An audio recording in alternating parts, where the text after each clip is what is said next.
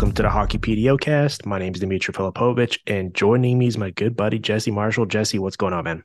Good to be with you as always. Thanks again for having me. It's the it's the triumphant return of the film club. Um, Love it. We've uh, we've done Crosby, I think. We did Josh Morrissey last time. Today we're doing Timo Meier, a player that um, we chose to feature for this installment. You wrote about him. I've been thinking a lot about him. You know, collectively uh, as as a hockey community, we've been talking a lot about him. I, I presume that'll only continue to be discussed even further up until the March third deadline, or at least until he's traded. Um, so this is this is perfect timing. This is uh, we're gonna get right into it. We're gonna talk about what we see from him on tape and uh, how he attacks, what he does, what he brings to the table, how he would fit with potential contenders, all that good stuff. So I'll open the floor to you here in your in your deep dive of him, what are you seeing on tape from from Timo Meier that really sticks out to you the most? Uh so I, I think he is the 2023 version, Dimitri, of what it means to be a dominant net front presence. Mm-hmm. Um, and I think you, I always, you know, laugh when there's this like hum hawing, you know, between data and video. This is one of those scenarios, man, where like you look at the the shot maps on HockeyViz uh, and the rates at which uh, the Sharks generate shots with Timo Meier on the ice, and there's this dense area of crimson, almost black red, right in the crease. And then you look at what the Sharks do when Timo Meier is not on the ice, and it's a zit. Mm-hmm. They barely sniff the crease without him. Um, it's you know I use the word habitual and second nature, like in the article a lot because I, I try to drive home the point that if you watch the tape on him, everything he does is is followed by going to the front of the net. So uh, come across the zone with possession, pass, get to the front of the net, win a puck battle along the wall, pass, get to the front of the net. I mean, he lives there. And it's not the, you know, a lot of people in my mentions, Dimitri said, Oh, I thought about Patrick Hornqvist when I read that article. I didn't because I think Patrick Hornqvist is more of the bop you over the head style of nuisance net front player. Yeah, more stationary, right? Yeah, whereas Timo will move around and, and stalks that open area and is more of a, a premonition type player of I'm going to go to where the puck is going to be and I know where I'm going to need to go to score a goal. I frankly, and this isn't a knock on him, none of his offensive skills, they're all like, they're fine, right? They're fine. That's it. You don't look at him, you don't say like Jason Robertson, for example. You say, oh my God, what a shot. Look at his shot. I mean, he, his release, the velocity, all this. With Timo Meier, it's fine. His shot's fine uh, it's it's area play, it's knowledge, and it's it's living and really dedicating yourself to getting to those scoring areas around the crease. Um, all the videos I post, you know, I, I, show him taking all these really important actions at five on five play, and then again just setting up a base camp uh, in front of the net and living there. And if you you know you, it's rare to see one a forward have that kind of impact on his five v five results for his team. You know, and, and look at the impact he has when you know versus when he's on and not on the ice. But then separate from that, you know, just don't see forwards doing it habitually like that anymore. You know, it's it's the, the game's changed now, and you know, it's not the it's not the '90s version of net front play, but it's a new version that I think that, frankly, I don't think anyone's doing better than he is.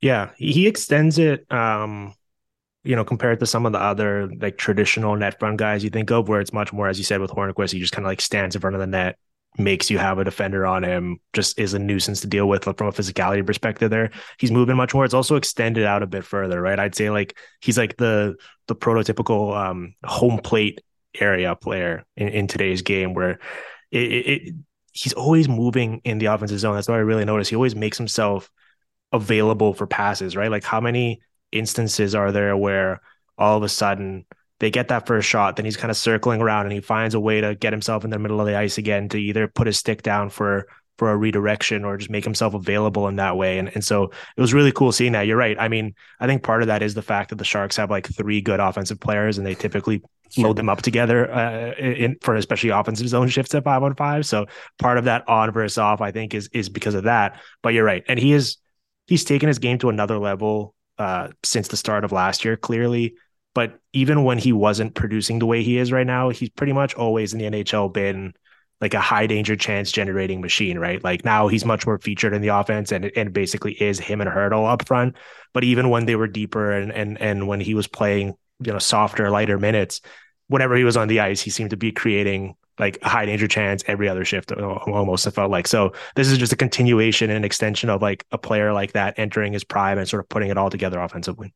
We don't generally think of like prototypes like that of being you know good skaters, but I think you know even some of his most impressive work. You talk about these lanes he takes right and getting to the net. I mean, you look at him on on entries, especially where he doesn't have the puck, he'll get as far away as he can from everyone else and just try mm-hmm. to try to lurk and linger. Um, but he also has the ability to get from point A to point B really quickly. And I don't think he has, you know, necessarily a, a, a traditional blazing top end speed, but his ability to get to his top end speed is very short. And that enables him to, to and I posted a lot of clips of this nature too, Dimitri, attack and forecheck. Um, you know, that that's that's just as much as this get to the front of the net thing as anything else is if you're breaking the puck out of your zone as a defenseman, you have to be aware. Uh, he can get to you quickly. He's aggressive. Uh, his his closing speed is really fast, and, and, when he gets the puck from you, I mean, you know where he's going with it, so there's no mystery there. Mm-hmm. But I think that's the thing that shocked me again. If we talk about like again prototypes, right, and like traditional guys that are good in that home plate area, like you said, we don't generally think of them being quick to the pucks good forecheckers, fast. Um, you know, again, these are all attributes you could kind of throw at him. It gives him a whole nother dynamic element to his game uh, that enables him to get to those scoring areas more frequently. Yeah, at five on five specifically this year, he's first in shot attempts, first in shots on goal, and I believe only Zach Hyman has more high danger chances generated than according to Natural Stat Trick. And so, in preparation for the show, because I knew we were going to really geek out and, and deep dive it, I, I decided to spend my entire morning watching back every single one of those shot attempts he's taken this year to see just kind of trends, takeaways, what he was doing, how he was getting there. And we're going to talk a lot more about that. I will say though, I know Erik Karlsson's getting a lot of love and he's either the Norris Trophy favorite or right up there with Adam Fox as a 1A, 1B situation. And he's the one making $12 million this year. So he should probably be picking up the tabs on a lot of uh, road trip dinners. But I feel like Timo Meier owes him a few dinners for how much he's made his life easier this season. I mean, he has been putting the puck on a silver platter for him so frequently and and they have obviously a great chemistry together but it and you know to Meier's credit what I said like I think it's a real skill that he's able to sniff out these you know soft areas in coverage in the offensive zone get his stick down and anticipate that play and make himself available and then once he receives it corral the pass and do something with it but the way Karlsson's looking for him and the way he's setting up so far this season it's it's truly magical. They run this like little set play. Uh, I'm not sure if you saw it in, in your tape study of them where it's always off the left circle in the offensive zone, right? And and they win it back. And Meier's start starts off the shift at the left far far out hash marks. Once the puck comes back to Karlsson at the point, Meier makes his way across body to the right wing as he's doing so and floating through the zone, he opens up for the one timer, and Karlsson kind of hits him out with this like stretch pass diagonal um, one timer opportunity. And they've run that a few times this year, and it's it's it's so beautiful to watch. So um, I just I just love the way those two guys kind of play off of each other, and and it's a perfect mesh of skills. It feels like a guy who's so good at distributing the puck, and someone who not only loves to shoot it but loves to shoot it from these dangerous areas. You gotta love that set play too, Dimitri, because oh. it's only bolstered by the NHL's lack of interest in calling any kind of interference on Thomas Hertl, just putting a plow on the front of his jersey and pushing everybody out of the way to make that lane uh, fun for Meier along the way. Uh, yeah, that's great. No, you're right. Uh, and and you know, th- there's that that line in particular. Um, you know, so much good offense in this league. Uh, when you look at, you know, I, I think I said in the article, and I might misquote this, but they're in the top three or four uh, Labanc, Meier, and Hertl were in terms of their expected goal generation. Mm-hmm. And that was among, I think, lines of at least 300 minutes. So you're talking about really heavy hitters as far as playing together is concerned. Their ability to go off script as well. And, and, I think when they elongate offensive zone possessions and they're wearing a team out, they almost sense that. I don't want to use a shark pun here, right? Like blood in the water, but they'll, they'll, I mean, you see them out there for like a minute 35 sometimes, like just holding court in the offensive zone. Uh, everybody's in motion, circular wise. You've got Labanc moving around, Hertl, dishing pucks off, Meier planting in front of the net, Karlsson activating and, and acting like a fourth forward, pinching down the wall. Uh, it's exhausting. I mean, I, I I don't know what you do. To, you just you don't let them in the zone. That's really it. You just can't let them in the zone because they get going and there's no it's not a system right it's it's three guys that are all equally talented in really battle areas of the ice uh, being a nuisance and tough to knock off the puck. Uh, that that stood out to me too. Is just how much of this isn't written and is just uh, you know um, bully style hockey, if you will. Yeah, yeah. They, I mean, they freelance really well off each other, and that's something that you know highly skilled, offensively gifted players tend to do. Um, and it's nice that those guys have found it even on a bad team. You know, Meier shot 10.7% last year. He's at 12.3 this year. He's at like 10.4 or so for his career. It's funny watching him as a shooter. I'm not sure if you feel this way, but I feel like, you know, in totality, it captures the fact that he's a volume shooter by nature, despite the fact that he gets them from high danger areas.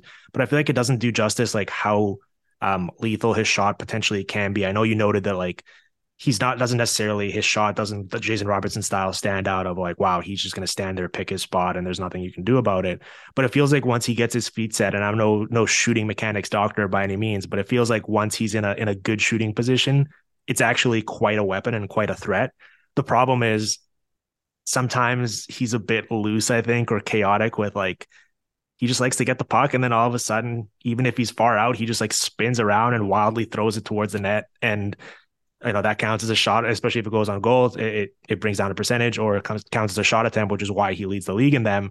And I'm not a huge fan of those plays because I know it's all like, yeah, get the puck on net, good things can happen. It can bounce in, create further rebound opportunities. It is a bit of an inefficient way or a low percentage play, in my opinion. At the same time, though, it's kind of like what you get with him, right? It, it, he's not he's not Alex Tanguay. He's not gonna like wait for the perfect opportunity to shoot and then capitalize on it. He you take that volume and kind of deal with it. And in the grand scheme of things, it's not that big of a negative, but I did want to note it because sometimes you can sort of see it doesn't matter in the situations they're playing in, right? Like the Sharks are losing a lot. They're in kind of these wild games. There's not that much structure involved. I do wonder whether if they if he gets traded to a team and is all of a sudden in these like tight playoff games, whether it can become a bit of a an annoying habit for for his teammates and for fans to deal with if he doesn't rein it in or, or sort of you know play a bit more disciplined offensive zone game. Well, yeah, certainly not picky to your point, yes. right? Like, oh, yeah, they're not, and there are picky shooters in this league. I think, I think where it becomes a detriment and where where it can become a detriment, it hasn't really to this point yet this year. But you mentioned these playoff games. You mentioned there are some teams that are going to be in the market for his services, given how affordable he is, that are a little bit more rigid with their offensive structures. Mm-hmm. Um, I think where it becomes problematic is when it's a shift killer, right? And you do see this throughout the league pretty frequently. As guys will come in, they pull up they shoot from distance. It's high off the glass. That's a transition attempt. You've robbed your team of an entire shift of shots and scoring chances, right? So um, you don't see that a ton from him. at least I haven't in the games that I watched. I, I, it's worth noting though, to your point, right? Like I think uh, the the quickness the quickness with which he wants to get it off of his stick, yeah, can I think sometimes be short sighted for sure. Um, but I do like the I don't want to say wanton nature, but like what what I like is when it touches his blade, it's gone sometimes, and especially when you're in those high danger chances where there's not enough time to be picky, and you've got goalies taking side to side movements. You don't, you know, it, it's don't get me wrong, it's a nice feeling to have the puck roll off the back of your blade, you know, for this crisp wrist shot. But I think for Meier, it's if I can get a part of myself on it, elbow, yep. knee, stick, um, I'll take that. So, uh, but yeah, that's a good call out. And I think after um, we're all assuming that this trade gets happened, but it gets executed at some point. Um, but you know, if it does, and he does land somewhere else, and it is going to be interesting to see what happens with that volume, and if it does adjust at all, uh, and if perhaps there's less freedom for him to take those kind of decisions. Yeah, yeah. I mean, right now he's certainly like he's in a very perfect spot for him on a personal level in terms of getting his right. It's like get out there. Doesn't matter. You shoot as much as you want. Everything's going to funnel through you. We've got, as you said, Erik Karlsson as a fourth forward. They're basically, you know, pinching every single time and, and keeping some of these possessions alive. And I think that plays into why some of the shots he chooses to take aren't possession killers because they have four forwards out there for most of these shifts. And so they're just like extending all of these plays and then hemming you in and keeping you tired and keeping it going. But like I said, it, it's kind of part of the trade off. And, and ultimately, I don't mind it from the perspective of part of the perks of his game is that constant movement, right? And getting second, third, fourth opportunities. And it's not just a one and done. Like he certainly can carry it into the zone and and and do that solo act himself. But a lot of it is just getting those shifts going. And I think that is something that his future coach and you know fans of whatever team are, are cheering them on in playoff games are going to enjoy like that that sort of traditional like let's just grind out an 80 second shift in the offensive zone here tire out the other team draw a penalty get on the power play really like feel like we're establishing momentum. He does a lot of that. So it's kind of like it's part of the whole package i think yeah, and, and I mean, you look at the rate at which he draws penalties, and then the level of competition he's playing against. Mm-hmm. Like those two things juxtaposed next to each other paint, I think, a picture of what his skill set is. Uh, I yeah, that's it. Um, you know, I think I often question. You know, look at the end of the day, how defensively and we had this conversation a million times. I mean, how defensively impactful are wingers, right? Mm-hmm. Um, I think his defensive impacts this year, especially, are so good um, or better because he's just not having to play a lot of defense. Uh, so that that you know, at the end of the day, um, I think if you can find, here's the other thing I want to say. Um, the the knowledge and the trust he has in his teammates to not be physical for no reason. Mm-hmm. Uh, I put a couple videos in here of this, and I and I, I mentioned this to Dimitri because we talk about like potential landing spots. Like you think about the kind of center he plays well with, or um, what line he fits in with. He you don't see him in unnecessarily engage in physical behavior along the wall. So even though he's making a living in this home plate area, they're grinding, they're cycling all these long shifts. Uh, he peels off a lot, and what I mean by that is he's he's approaching a play that is there's players engaged in a wall battle, right? Uh, and as he's approaching it, I think he he often makes the correct assessment on what to do next, and more often than not, You'll see him peel off and make himself available for the end result of that wall battle, uh, like positioning for a breakout, um, knowing where that loose puck's going to squirt, you know, adequately reading those plays, uh, and not coming in and just take, making a hit to make a hit and inflating that number in your stat column. Like there's a lot of peeling off and saying, no, I want the puck, I want the entry. But you look at how much he's bringing it across the blue line for the Sharks and what his entry rate with possession is uh, among obviously discounting Karlsson, who's on a you know living on a planet that's you know non-human. Yep. Uh, the reason he's got these numbers is because of that availability and that peel off to say like I'm not you know I, I love that. I, I just think that you know I love watching a player say, you know, and again not saying not being physical is important or but there's so many hits in the league that are just hits to, to for the sake of hitting right. Yep. We call them finishing checks, but they're they're not impactful in the game at all and here we have a player saying, no, you take finishing the check. I just want to be in the right position. I trust my teammates are going to win this wall battle. I know I want to get the puck and, and score afterwards. So I'm just going to focus on that. Uh, I prefer that, I think, in a lot of cases to to the unnecessary physicality. Certainly. Yeah. The unnecessary stuff just ultimately it does the other team a favor because you're just taking yourself out of the player or becoming a one less concern for them, right? It's like, all right, all of a sudden this guy's just like engaged in this for no reason whatsoever. We can we don't have to worry about him. It's like, all right, he's over there by himself.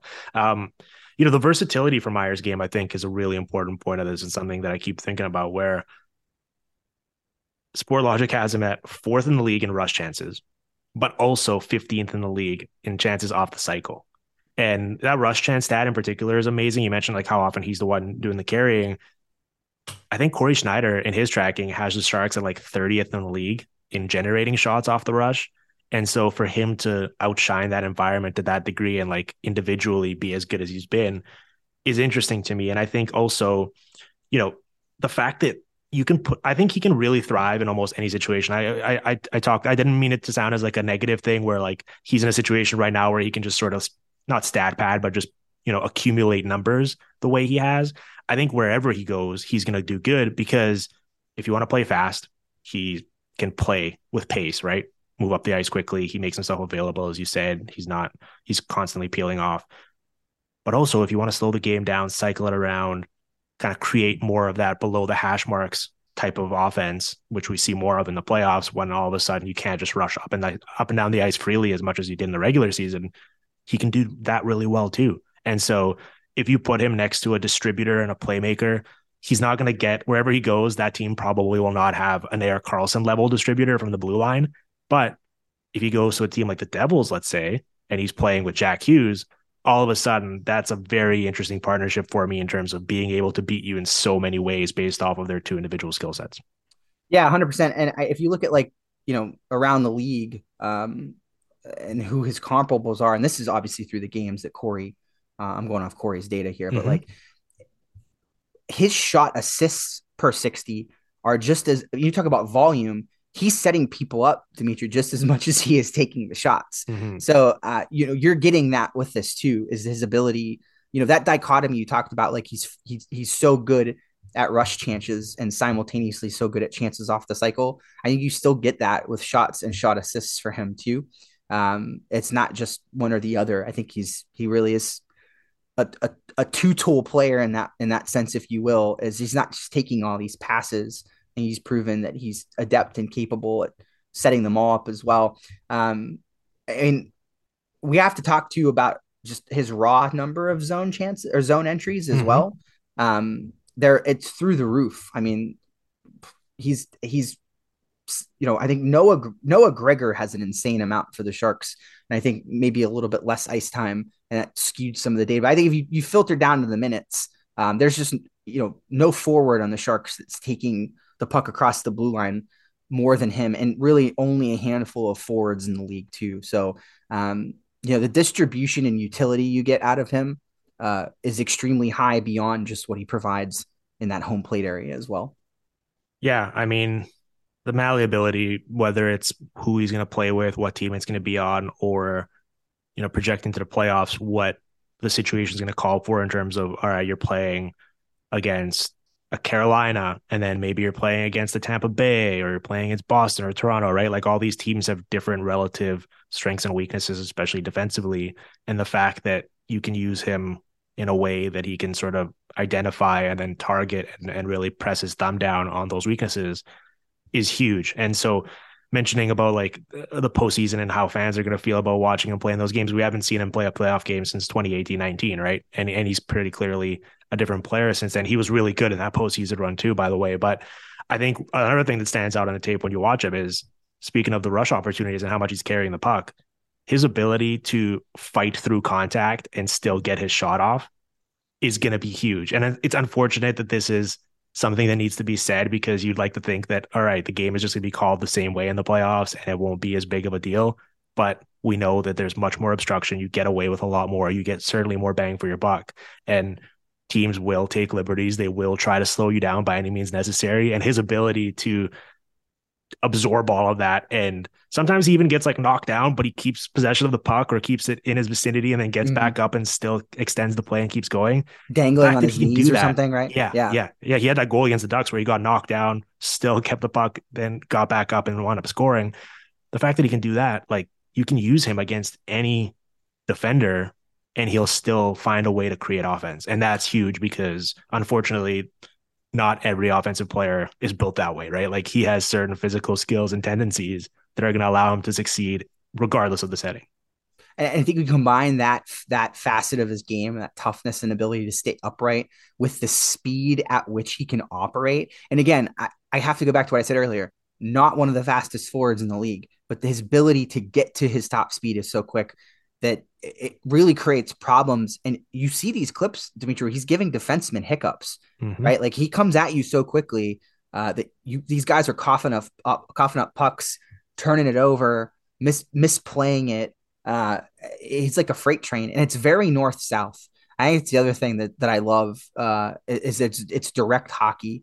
Um, it's it's right in your face, and, he, and to your point, um, he can maintain possession in a number of compromised positions, uh, which enables him to. We keep going back to these discussions about like elongating these shifts and how is it possible for someone to, you know, be you know both a volume shooter and volume assist shot assist uh, guy at the same time. These are the plays that make that you know possible um, and extend those possessions. So. Um, I mean, it's you know, I I I feel like you know, there's a possibility that depending on where he ends up, like this really does become much more of a household name in the NHL than it is right now. And that's not a slight to San Jose, right? But look, they're not great, right? Mm-hmm. Like, like he, th- we're talking about a forward that metrically is better than 99% of the other forwards in the National Hockey League. So that, you know, I, I just feel like there's an opportunity for him to land somewhere that really puts that spotlight on him and makes this a little bit more of a, of common knowledge. Cause this is really is a hidden gem. Um, I, I, I said it in the article, it's like really like a we use the tool five tool player in baseball, Dimitri, but we talk about like from the ability of you know, think about what what how can you what are some ways you can't deploy Timo Meier? The list is pretty short. Well, and don't you think that that that um different ways he can beat you, that versatility, the malleability is gonna make him is, is gonna make him such a fan favorite to your point of like his star growing and the name recognition and the way you can build around him. There's a little bit of something for everyone in there, right? Like he's got the skill and the speed, if that's your thing. He's also got that north south, like no funny business. Let's get the puck to the net. Let's be like that traditional power forward that your boomer uncle is also gonna like. Like there's yeah. there's no like there, you're not gonna get any fan, any market he goes to. You're not really gonna get a situation where it's like, oh man, like this guy is very divisive. Like he, he's gonna be loved and celebrated, and especially if he's playing big postseason games next to other star players. Like you're right. I think he's got real potential to. It seems silly to break out because I think most people are that are following the NHL, certainly listening to this podcast, are probably aware of Timo Meier and what he brings to the table. But I think there's room to grow in terms of like, wow, all right, this guy is a is a household name in in, in hockey circles. Yeah, as a brand, right? Yeah. Like there's there's that branding that has yet to occur from like those big postseason modes. And you, I'm looking forward to that because, like you said, it's such a long time ago, right? Totally different player now. I think he's much more sure-footed than he was then. Mm-hmm. Uh, he's bigger, uh, and I his I think refinement and understanding the game. Um, you look at it over time. I mean, the proof is in the pudding, right? All of these metrics we've been talking about um, you know, whether you look at it from a war perspective or just a you know, overall ability to finish perspective, um, you know, from 2019 to today, there's there's just been a market improvement in it. So, um, you know, I, I, the, the, I think regardless of uh, you know whether or not he's able to get a long term deal from where he ends up or not, um, you know, the, the the the case will be made. I think for um, for his name to, you know, like you said, be a little bit more um, uh, available to the folks that are outside of the PDOcast. Yes, certainly. All right, Jesse, let's take our break here while we still can. And then when we come back, we'll keep, we'll kind of close out the conversation on Meier and some of the other things to consider moving forward and kind of maybe project where we'd like to see him go, what that's going to look like in the postseason, what the future holds for him. Uh, so looking forward to all that. We'll be back in a second here. You're listening to the Hockey PDOcast on the Sportsnet Radio Network. The most comprehensive Canucks coverage in the city. Canucks Central with Dan Riccio and Satiar Shah. Be sure to subscribe on Apple, Spotify, or wherever you get your podcasts.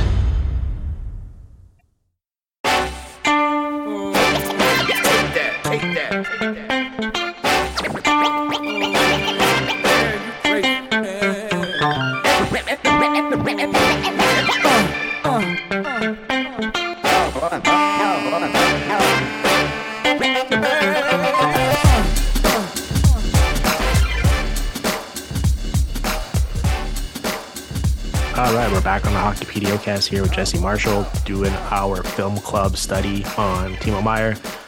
Um, let's spin it forward now. Let's think about we've kind of been tiptoeing around like where we'd like to see, what situation we'd like to be in, the type of playing environment, what I think or what you think um, could optimize his skills or really put him in a position to succeed. He is so multidimensional in that regard. Do you have? Are you with me that the Devils are the most interesting fit stylistically in terms of potentially unlocking even more there offensively from him in terms of the creativity, the speed, the multiple ways they can beat you? Or do you have another fit that you think is more intriguing for him personally? No, it's the it's the Devils. I, I wrote this article, Dimitri, from McKeen's way back weeks into the season when like John Marino was, mm-hmm. you know, an early season Norris candidate about how good New Jersey is. And I think so good that I think it's beyond just being good at it. It's a focal point for their team. Like they're they're studying this in film, working from behind the goal line, which every team in the National Hockey League should be doing. You're mm-hmm. crazy if you're not. Um, the Devils are killing it at working the puck from behind the goal line and sort of triangulating their their forwards in this little triangle of doom, right? Um, and really having a good cycle off that. And if you think of all the stuff we just talked about, with Timo Meier, uh, man, would he fit in so well with that offensive scheme. Not only the fact that they've activated their D all year long, um, they've encouraged that. Um, they've got the makeup for it. Um, all throughout their lineup. Um, so we talk about like you know they're they're lacking in Erik Karlsson, but you know you'll take Dougie Hamilton, right? Mm-hmm. Um, the the behind the net focus. Um, you know, you think about you know maybe him on a line with Jack Hughes and what that would look like. Yeah. Um, you know, it's it's probably the best possible um uh landing position for him. Not only I think in style of play, but um personnel, you know, the use that, that San Jose gets out of him now in the way that they use him, it's it's very I think there's a there's a mirror there in New Jersey for him uh, to kind of settle in and have a little bit uh, uh, of a, a, similar environment potentially.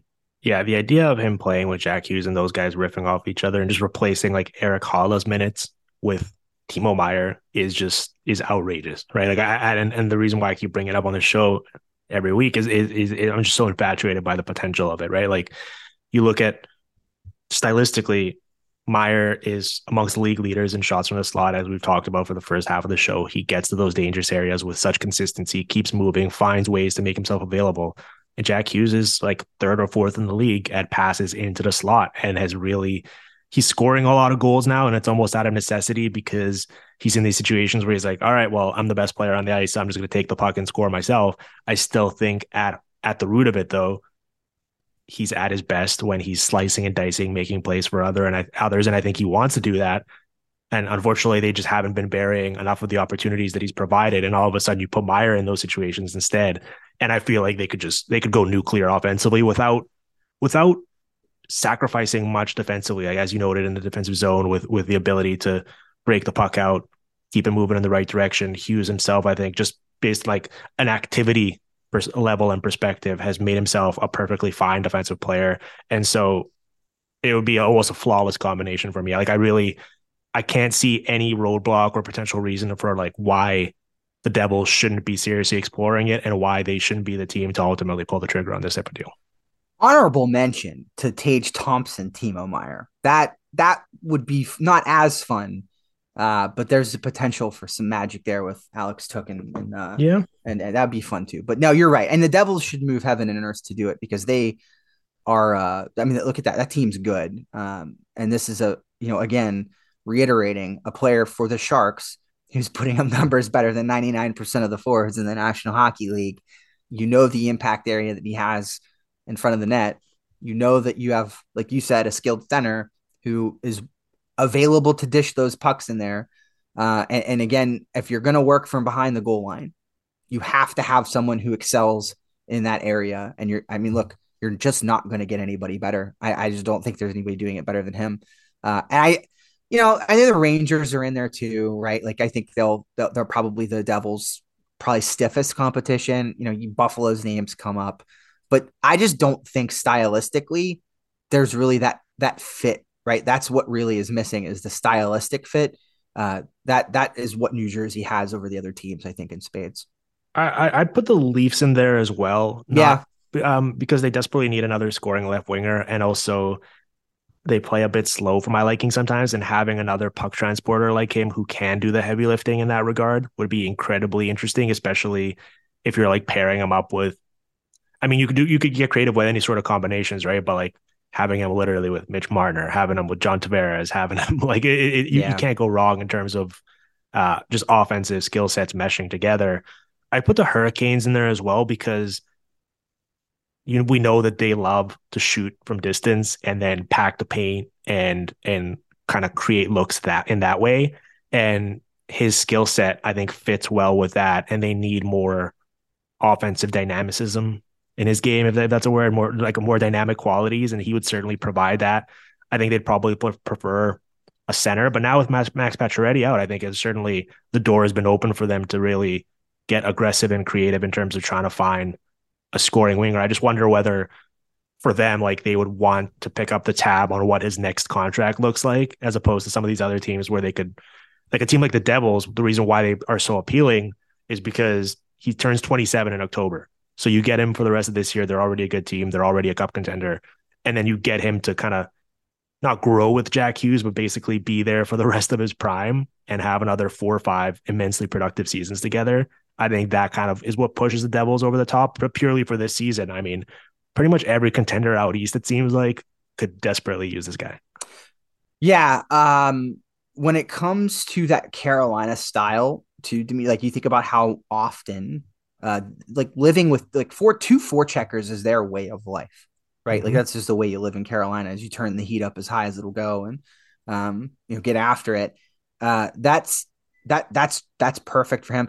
A lot of his most so this is through the games that Corey has tracked already, right? For um, the All Three Zones project, but a, one of his most comparable uh, players in, in, terms of his zone entries and, and, his rates with carrying the puck and uh, specifically having possession of the puck is Andrei Svechnikov. So mm. I don't think he'd be out of the realm of possibility he could play in that system because he's already putting up similar numbers to right. you know one of their better players in terms of his breakout ability.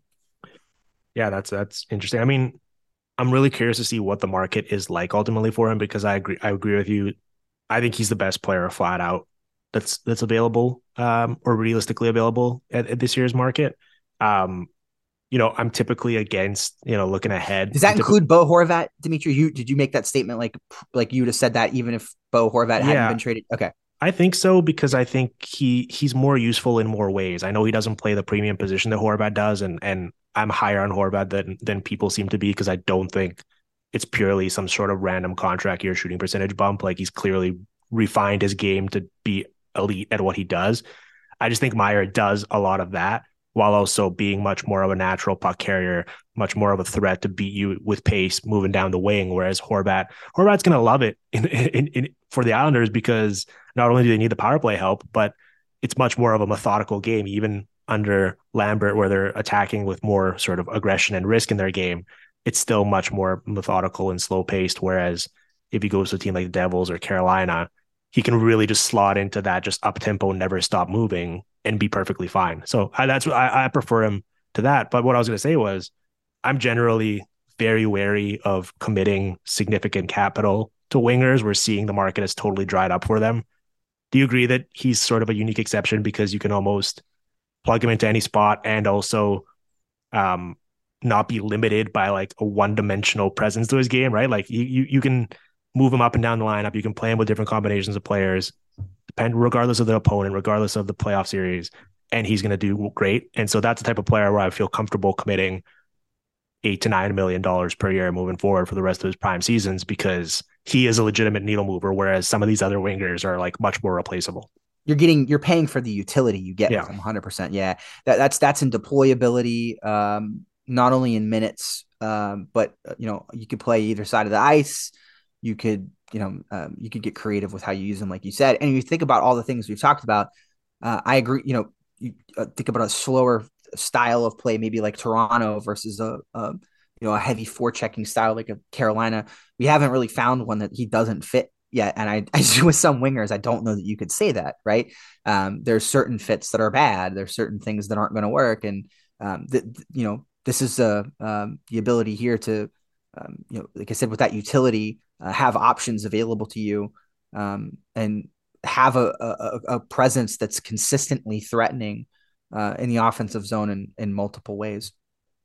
Yeah, I'm, I'm, I'm, like I said, I'm curious about the market even for the trade deadline purposes because I think if the Sharks are smart, they're going to play this all the way until the deadline and leverage these teams against each other, right? Because the Devils, the Leafs, the Hurricanes, the the Rangers, the Sabres, for a long term perspective, all these teams should be very, very interested in this. And so once you get that situation going, all of a sudden, it, it's not going to be like the Bo Horvat situation where, you know, the Canucks dealing with Lou were scared to scare him off essentially or offend him by shopping that offer elsewhere. So they got offered that and they're like, all right, we're going to take it because we like the futures. In this case, I think the Sharks should be like, well, the Devils just offered us Alexander Holtz a first and Igor Sharangovich's RFA rights what can you do to match that to pre- especially as the Rangers to prevent uh, one of your geographical and division rivals from from getting a player of this caliber. So it'll be really fascinating to see whether they're able to parlay that into more than I think people are initially expecting them to get on the trade market. That's the reason why I think this might be the one deal that we actually do get to see discussed on television the day of the trade deadline that actually like takes up some time and gives people the ability to sink into something uh, you know that you're right. and it'd be crazy for for San Jose to not try to extract every last morsel that they could get out of this thing. Um, it, it getting something like a Bo Horvat like return on this would be just a disaster. Um, you know, given um, you know, given I think one that this is a player that you you're not like these big teams are likely not going to have to like move heaven and earth to bring in from a cap perspective, right? Um, you're not going to, you know, um, that that's not it's not ruling teams out, right? Um, that that's that's huge, especially because this environment is such that you almost have people like frozen from making trades because of their cap situation. Uh, that I 100% with you, and I think this one might actually come down to the day of. Um, we get a decent a decent little thing to discuss here in the middle of the afternoon mm. on trade deadline day. That'd be nice. Well, it yeah. gives us also another month of uh, just talking about Timo speculating. yeah, of course. Who doesn't love love that? Um, was there anything else here on Meier, the player, the the market, the situation? Anything you want to get into while we're here? We still got about like I don't know, eight to ten minutes or so. And I, I honestly like I there's so many other factors probably to consider about this player. It's such a unique asset and such a, a such a game changing type of winger that we rarely see. Um, do you have anything else on him that, that really kind of either stuck out to you while you're watching the tape on him or interests you about him moving forward? No, I think we've covered it all. Um, like I said, I think at the end of the day, um, if if you're struggling, if you're looking at your team and you're saying like we're not good enough in in front of the net, whether that be on the power play um, or at even strength, and you're not getting scoring chances from those areas in tight, you're crazy if you're not on the phone for this one. I mean, it just, you know, again, you know, the difference between Timo Meier and uh, everyone else in the league, again, is the dedication and the second nature approach that you get to this stuff. And if you just turn on a Sharks game and you watch 28 when he comes out on the ice, you can almost, you know, I, it makes him sound like he's not a creative player when you say it like this to me, but you know where he's going to go, right? Like that's that's what's so crazy that teams are having such a hard time defending him. He's, he's located in the same place every shift. Um, finding him, marking him, moving him, uh, and doing something about it is a completely different story.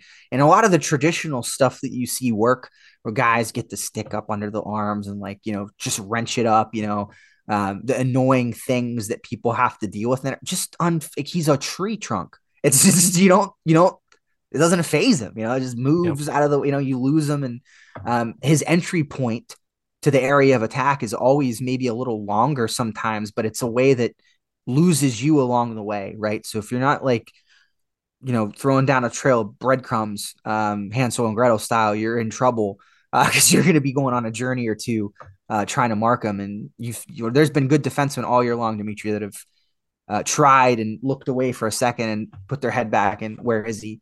Um, and that's the nature of the kind of player he is. Um, so, yeah, excited to see uh, what the potential holds. Like I said, as far as those playoff performances go, I think it's going to be uh, going to be a fun year for that um, uh, for him, especially, and sort of like a little bit of a, a blossoming nationally party, if you will. Okay, well, here's a question I have for you. Just that, that this conversation got me thinking about.